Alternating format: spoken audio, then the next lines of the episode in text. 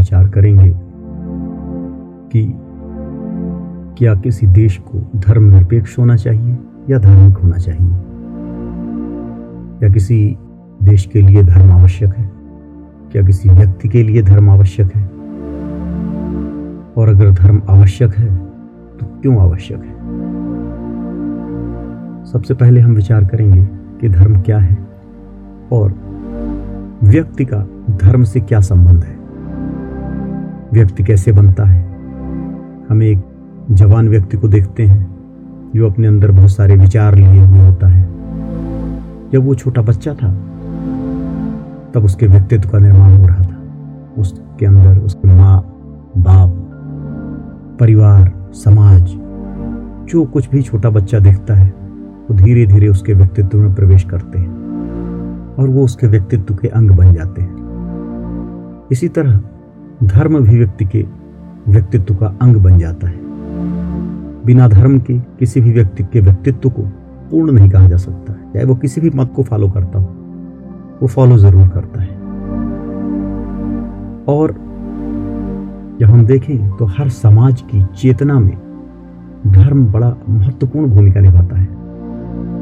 आप किसी भी देश को देख लीजिए, चाहे वो आप यूरोपियन कंट्रीज़ को देखें वहाँ लोगों की जीवनचर्या में चर्च बड़ा महत्वपूर्ण रोल अदा करता है। चाहे विवाह हो, विवाह विच्छेद हो, संस्कार हो, इसी तरह इस्लामिक कंट्रीज़ जो हैं, या जो यूरोप में मुस्लिम हैं, उनके लिए उसी तरह से मदरसे और मस्जिद बड़ा महत्वपूर्ण भूमिका अदा करते हैं। अगर व्यक्ति सिख है, हिंदू है तो मंदिर और गुरुद्वारे उनके लिए एक भूमिका अदा करते हैं। जैसा व्यक्ति होगा वैसा ही समाज बनेगा। अगर व्यक्ति दूसरों को दुख देने वाला है और अधिकांश व्यक्ति दूसरों को दुख देकर खुश होने वाले हैं तो जो उससे समाज बनेगा, वो दूसरों को दुख देकर खुश होने वाला बनेगा। अगर व्यक्ति अहिंसा पसंद है तो समाज अहिंसा पसंद बनेगा।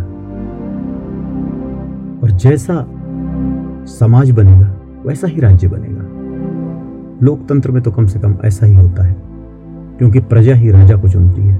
प्रजा ही डिसाइड करती है कि उसे कैसा राजा चाहिए। तो अगर प्रजा अहिंसक है तो अहिंसक राजा को चुनेगी। ऐसे राजा को चुनेगी जो उसकी इच्छाओं का मूर्त रूप हो। और जैसा धर्म व्यक्ति को बनाएगा। उसी तरह से व्यक्ति बनेगा, उसके व्यक्तित्व का निर्माण होगा। धर्म व्यक्ति को बनाता है, व्यक्ति समाज को बनाते हैं और समाज राज्य को बनाता है। आपस में इनका एक दूसरे से प्रभाव भी पड़ता है। राजा से प्रजा प्रभावित होती है। राजा जिन आदर्शों को लेकर चलता है, प्रजा भी उससे प्रभावित होती है। लेकिन जो मूल गुण देखे गए हैं, वो धर्म के देखे गए हैं। आप देखिए, जितनी भी मुस्लिम कंट्रीज़ हैं, आप mostly Pakistan, Afghanistan, Iran, Iraq, यहाँ ले लें, यहाँ इस्लाम एक बहुत महत्वपूर्ण भूमिका अदा करता है लोगों के विचार में। तो उसी तरह का समाज बना हुआ है, उनकी जीवन पद्धति उसी तरह बनी हुई है। और उसी तरह के वो राजाओं को चुनते हैं। इसी तरह से अगर आप थाईलैंड, कंबोडिया, वियतनाम जहाँ बौद्ध धर्म, धार्मिक लोग बहुत संख्या में हैं, वहाँ की आप परिस्थितियाँ देखेंगे, वहाँ समाज, शांतिप्रिय समाज है। वहाँ उसी तरह से अपने शासकों को चुना जाता है। तो धर्म किसी भी व्यक्ति के लिए, किसी भी समाज के लिए और किसी भी राष्ट्र के लिए बहुत आवश्यक। कोई भी राष्ट्र अगर अपने आप को धर्मनिरपेक्ष कह देता है तो वह एक बहुत बड़ी ज़िम्मेदारी से मुँह मोड़ लेता है। राष्ट्र को अपनी ज़िम्मेदारी से मुँह नहीं मोड़ना है, भागना नहीं है। नहीं तो समाज में एक अराजकता की स्थिति उत्पन्न हो सकती है। विशेषकर उस समाज में जहाँ कई धर्मों को मानने वाले लोग रहते हो, वहाँ परस्पर एक संघर्ष की स्थिति उत्पन्न हो जाती है। क्योंकि राज्य तो अपने आप को धर्मनिरपेक्ष के किनारे कर लेता है। लेकिन न तो राजा धर्मनिरपेक्ष रह सकता और न ही प्रजा कभी धर्मनिरपेक्ष होती है। यही कारण है कि राजा को, प्रजा को और देश को अपने धर्म का निश्चय करना पड़ता है। वर्तमान समय में भारत उस दौर से गुजर रहा है जहाँ राज्य अपने आप को धर्मनिरपेक्ष मानकर किनारे खड़ा करने की कोशिश कर रहा है। न्यायपालिका अपने आप को, क्योंकि अनिवार्यतः राज्य का ही अंग है, पुलिस भी राज्य का ही अंग है, अपने आप को धर्मनिरपेक्ष मानकर एक तटस्थ भूमिका किनारे खड़ा करने की कोशिश कर रही है। दूसरी ओर, समाज अपने धर्म के अनुसार चलने की कोशिश कर रहा है। और बड़ी ही विचित्र स्थिति है। भारत में इस समय जहाँ अगर कोई व्यक्ति मुस्लिम है तो उसे धार्मिक शिक्षा के लिए मदरसे हैं। अगर कोई व्यक्ति क्रिश्चियन है तो उसकी धार्मिक शिक्षा के लिए चर्च और संबंधित संस्थाएँ हैं। लेकिन अगर कोई व्यक्ति हिंदू है तो उसकी धार्मिक शिक्षा के लिए कोई व्यवस्था नहीं है। कोई इस तरह मंदिरों की पद्धति नहीं है, कोई शिक्षा की पद्धति नहीं है, जिससे वह धर्म के स्वरूप को जान सके, धर्म को समझ सके। वह अपने माता पिता के द्वारा या समाज के द्वारा जो थोड़ा बहुत ज्ञान पा जाता है वही ज्ञान वह धार्मिक ज्ञान के रूप में समझ लेता है। ये एक बड़ा कारण है कि जहाँ बहुसंख्यक संप्रदाय को धर्म की समझ नहीं है, धर्म के बारे में ज्ञान नहीं है, और जब ज्ञान नहीं होता तो समस्या बड़ी होती है। वह अपने आप में अलग अलग मतों में टूट जाता है बंट जाता है। धर्म का ज्ञान व्यक्ति को होना बहुत आवश्यक है। तभी वह अपने कर्तव्यों का सही ढंग से निर्धारण कर सकेगा कि उसे क्या काम करने चाहिए और क्या काम नहीं करने चाहिए। धर्म का एक प्रमुख कार्य होता है अपने अनुयायियों को एक माला की तरह एक सूत्र में पिरो देना, गूथ देना। भारत में हिंदू धर्म यह काम नहीं कर पा रहा, जिसके कारण से इसके फूल अलग अलग बिखरे पड़े हुए हैं। और फूल अलग अलग बिखरे होने के कारण धर्म अपनी उस शक्ति को संचित नहीं कर पाता, सृजित नहीं कर पाता, जिसकी बहुत ज़रूरत होती है धर्म को, अपने अनुयायियों को शक्ति देने के लिए। आज हम भारत में सौ करोड़ के लगभग हिंदू हैं। लेकिन आज भी अगर शिक्षा की बात हो तो मिशनरी स्कूल में एडमिशन के लिए लोगों को सिफारिश लगानी पड़ती है, प्रयत्न करना पड़ता है। हिंदू सिस्टम का कोई स्कूल ही नहीं है। क्रिश्चियन मिशनरीज के बड़े बड़े हॉस्पिटल्स हैं जहाँ आपको जाना पड़ता है। बात यह नहीं है कि हम क्रिश्चियंस में जा रहे हैं या हम इस्लाम में जा रहे हैं। अगर धर्म अपनी शक्ति को संचित करेगा तो वह एक अच्छी फ़सल को उत्पन्न करेगा, ऐसे युवाओं को उत्पन्न करेगा जो ऊर्जा से परिपूर्ण होंगे, जो समाज के लिए काम करेंगे। जो देश के लिए कार्य करेंगे, जो देश को आगे ले जाने में समर्थ होंगे। धर्म जब जीवन का कोई लक्ष्य नहीं देता तो व्यक्ति या तो पैसे के पीछे भागने लगता है, और जिसके पास पैसे आ जाते हैं, वो फिर नशे के पीछे भागने लगता है। क्योंकि जीवन का उद्देश्य नहीं मिल पाता।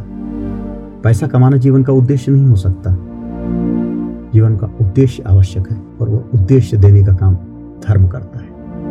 क्योंकि जब तक आपके पास उद्देश्य नहीं होगा तब तक आप यहाँ से वहाँ वहाँ से वहाँ भटकते रहोगे। एक व्यक्ति अगर चलने लगे और केवल चलता ही रहे उसको पता ही ना हो कि उसे जाना कहाँ है तो तो, तो, तो वो कहीं नहीं पहुंचेगा। जीवन में सबसे पहले यह पता होना चाहिए कि हमें जाना कहाँ है। और जहाँ जाना है अगर हमें वह पता है और हम वहाँ एक एक कदम भी चले तो कम से कम उस लक्ष्य के पास पहुँच सकते हैं। और अगर किसी व्यक्ति को पता ही नहीं जाना कहाँ है तो वह चाहे सौ, दो सौ, पाँच सौ, हज़ार कदम भी चले, हो सकता है वह लक्ष्य के दूर ही चला जाता रहा। जितनी जितनी तेज चलेगा, उतना ही वह लक्ष्य से दूर जाएगा। यही कारण है कि आज समाज में परिवार का विघटन हो रहा है।